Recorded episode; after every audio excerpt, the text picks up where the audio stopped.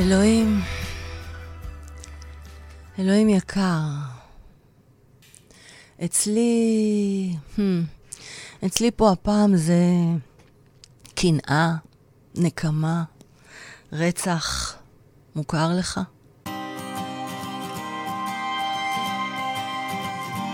מונולוגים לאלוהים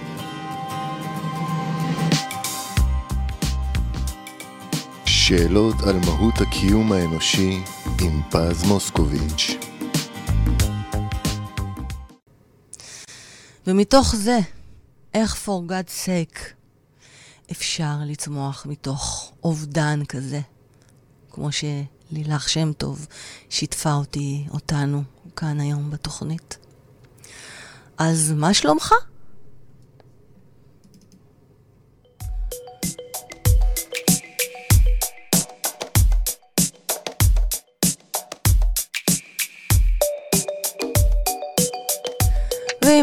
אני שואלת מה שלומך, אולי בעצם הלילה אתה הוא זה שצריך לשאול אותי מה שלומי, כן? סיפורה המטלטל של לילך שם טוב, אשר בעלה מתוך נקמה על שרצתה לעזוב אותו, רצח את שלושת ילדיהם, מכניס אותנו לפרופורציות בחיים. לפאקינג פרופורציות. לילך היא אישה שבחרה בחיים והחליטה לצמוח מתוך האובדן הזה. סליחה? אתה לא יודע על מה אני מדברת, אלוהים? מה, גם פה רק השקפת ולא עצרת? אז אני אספר לך על מה מדובר אם לא הקשבת על הריאיון שלי איתה. קח דיווח בתקשורת על המקרה, קבל.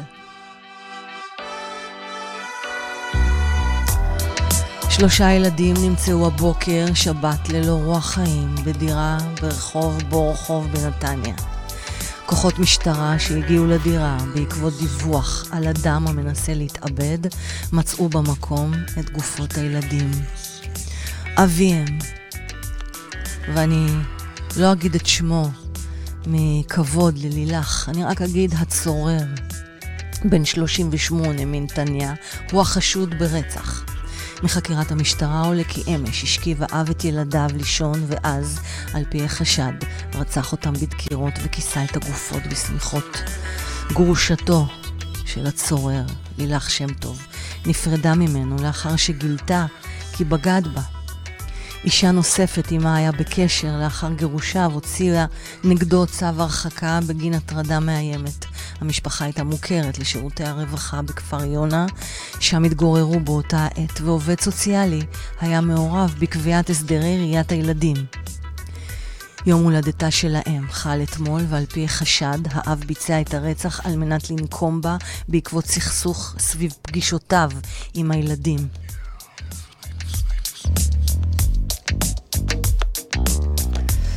בן דרור, סליחה, הצורר, מוכר כבעל עבר פסיכיאטרי. בגינו אף היה מאושפז בעבר. הילדים שלי יהיו איתי עד סוף חיי. כך אמר. שמעת, אלוהים? עכשיו אתה מבין על מה אני מדברת? קנאה. קנאה שהובילה לנקמה, אלוהים.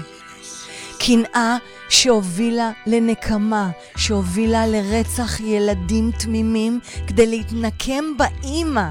אתה מבין, אלוהים? אובדן עמוק וקשה ובלתי נתפס. גבר שפשוט החליט מתוך שפיות מלאה, או באי שפיות, למרות שתכנן את הרצח בקפידה, בדיוק בסופה שהילדים היו צריכים להיות אצלו. ומי אני שאשפוט? קטונתי. יחד עם זאת, קשה לי להתייפייף ולומר את זה. ואם תרשה לי, אלוהים יקר, בא לי לשפוט ולהגיד שבן האדם הזה הוא תת-אדם, רוצח נתעב, השטן.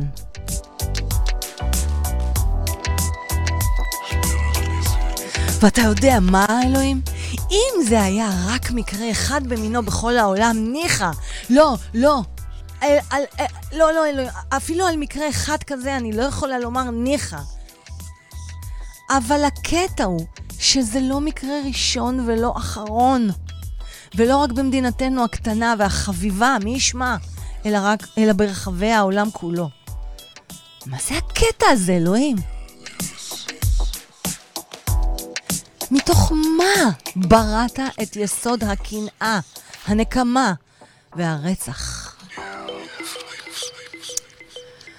בואו נלך רגע לרצח הראשון, אלוהים, באנושות. קין. קין כבר ניסה לרצוח את הבל מתוך קנאה ואגו, ועל כך אדבר איתך בשיחה אחרת, אוקיי? אבל כן היה שם ניסיון לרצח. סיפור קין והבל, בניהם של אדם וחווה, הינו סיפור מקראי על קנאה ורצח בין אחים.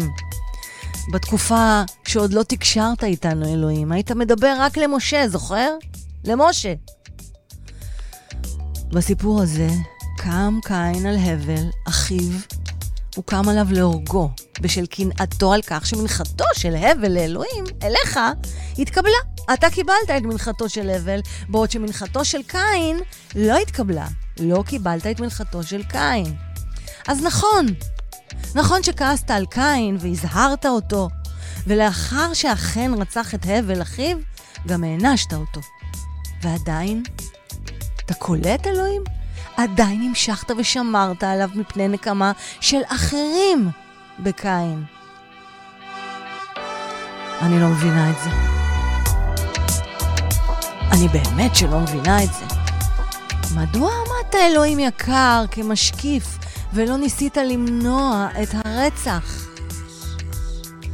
מהי, מהי מידת האחריות שלך למעשה הרצח? האם זה מספיק שדחית את קין ממקום מגוריו ומהחברה? בניגוד למוסר התנ"כי של עין תחת עין ושופך דם האדם באדם דמו יישפך, אתה, אלוהים, עשית חסד עם קין ולא הרגת אותו, שזה מאוד מוזר בעיניי. הרי זהו מעשה הרצח הראשון המתואר בסיפורי המקרא, וזו הייתה תקופה בה עוד לא הורית לאדם וחווה את לא תרצח. אז אולי זה ההיגיון שהיה לך בראש, שלא הלכת על חומרת הדין המלאה, עונש מוות לרוצח, ובמקום זאת, נתת לו הגנה ואזהרה, או כפי שאמרת, שאין דמו מותר. איי, איי, אלוהים, מה יהיה איתך? אני אני הייתי מצפה ממך שבאופן מיידי תוציא אותו להורג, למען יראו וייראו. מה זה עזר? מה זה עזר ששנים רבות אחר כך הענקת את חוקי עשרת הדיברות, בתוכן היה את ההוראה שלך, לא תרצח. היית צריך לעצור את זה למן הרצח הראשון בתוך המשפחה לפחות. לפעמים, אלוהים, באמת יש לך התנהגויות שאני לא מבינה אותן. אני באמת שלא מבינה אותן. ואני מבינה ש, שישנן עומקים שאני לא... איך אני אגיד לך? שאני, שאני לא מזהה, ו, ואני מבינה שאינני מבינה דבר.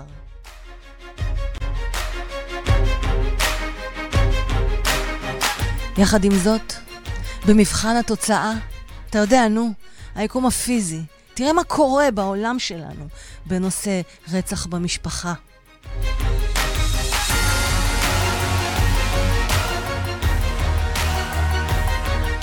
אבא שרוצח את שלושת ילדיו מתוך מקום של נקמה בגרושתו, הוא מקום לא שפוי, אלוהים. הוא מקום נבזי, חולני, שטני. מקום שמתחיל בקנאה מטורפת, שמעבירה אדם על דעתו. ממשיכה למחשבה על נקמה, משם למעשה הנקמה, ואובדן, ואובדן תהומי של האם השכולה. גם אני חוויתי אובדן כבד, אובדן תהומי, אבל אובדן אחר, אובדן של איברים בגופי. האם זה משול לרצח בתוך המשפחה לדעתך, אלוהים?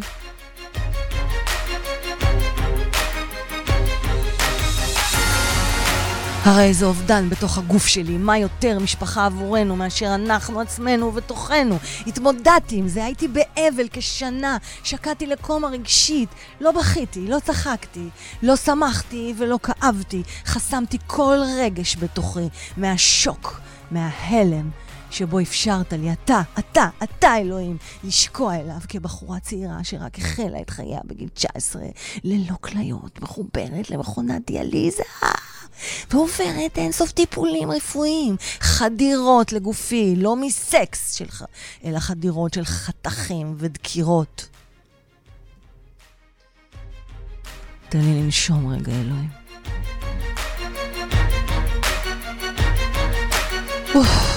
אז לנושא התוכנית היום.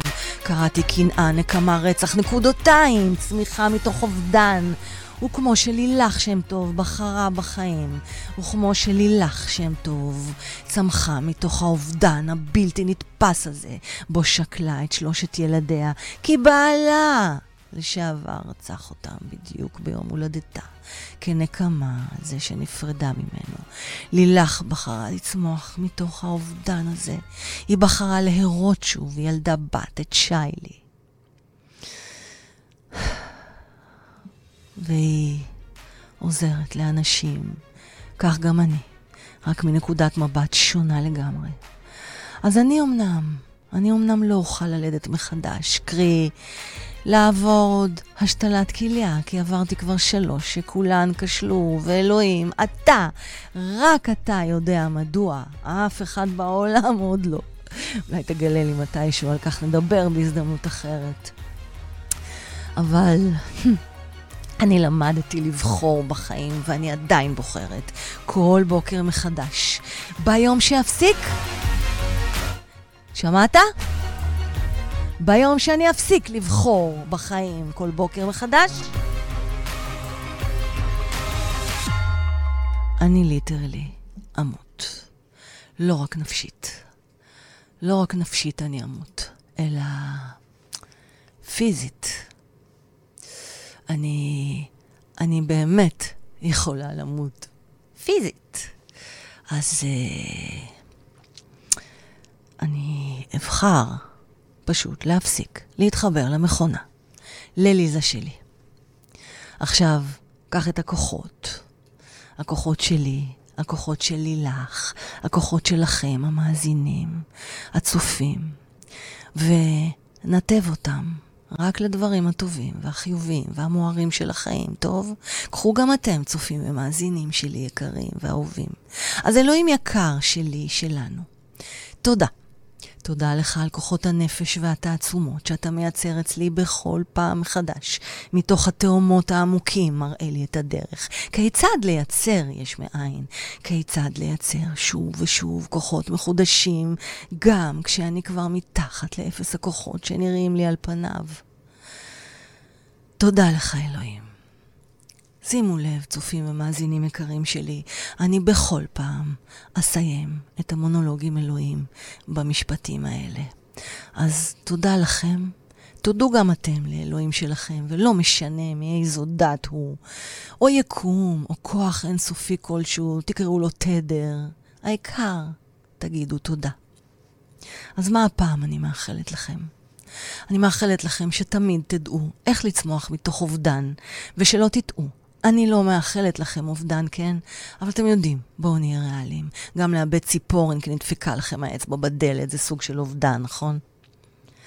אז כמו שאני אומרת תמיד, ואלוהים כאן עדי, הוא מבין על מה אני מדברת. או שאולי לא תמיד בעצם, קיצר. תמצאו את הבלנס, האיזון הזה בין הקיים בחייכם לבין מה שאתם רוצים שיהיה איתכם. תמציאו את עצמכם מחדש.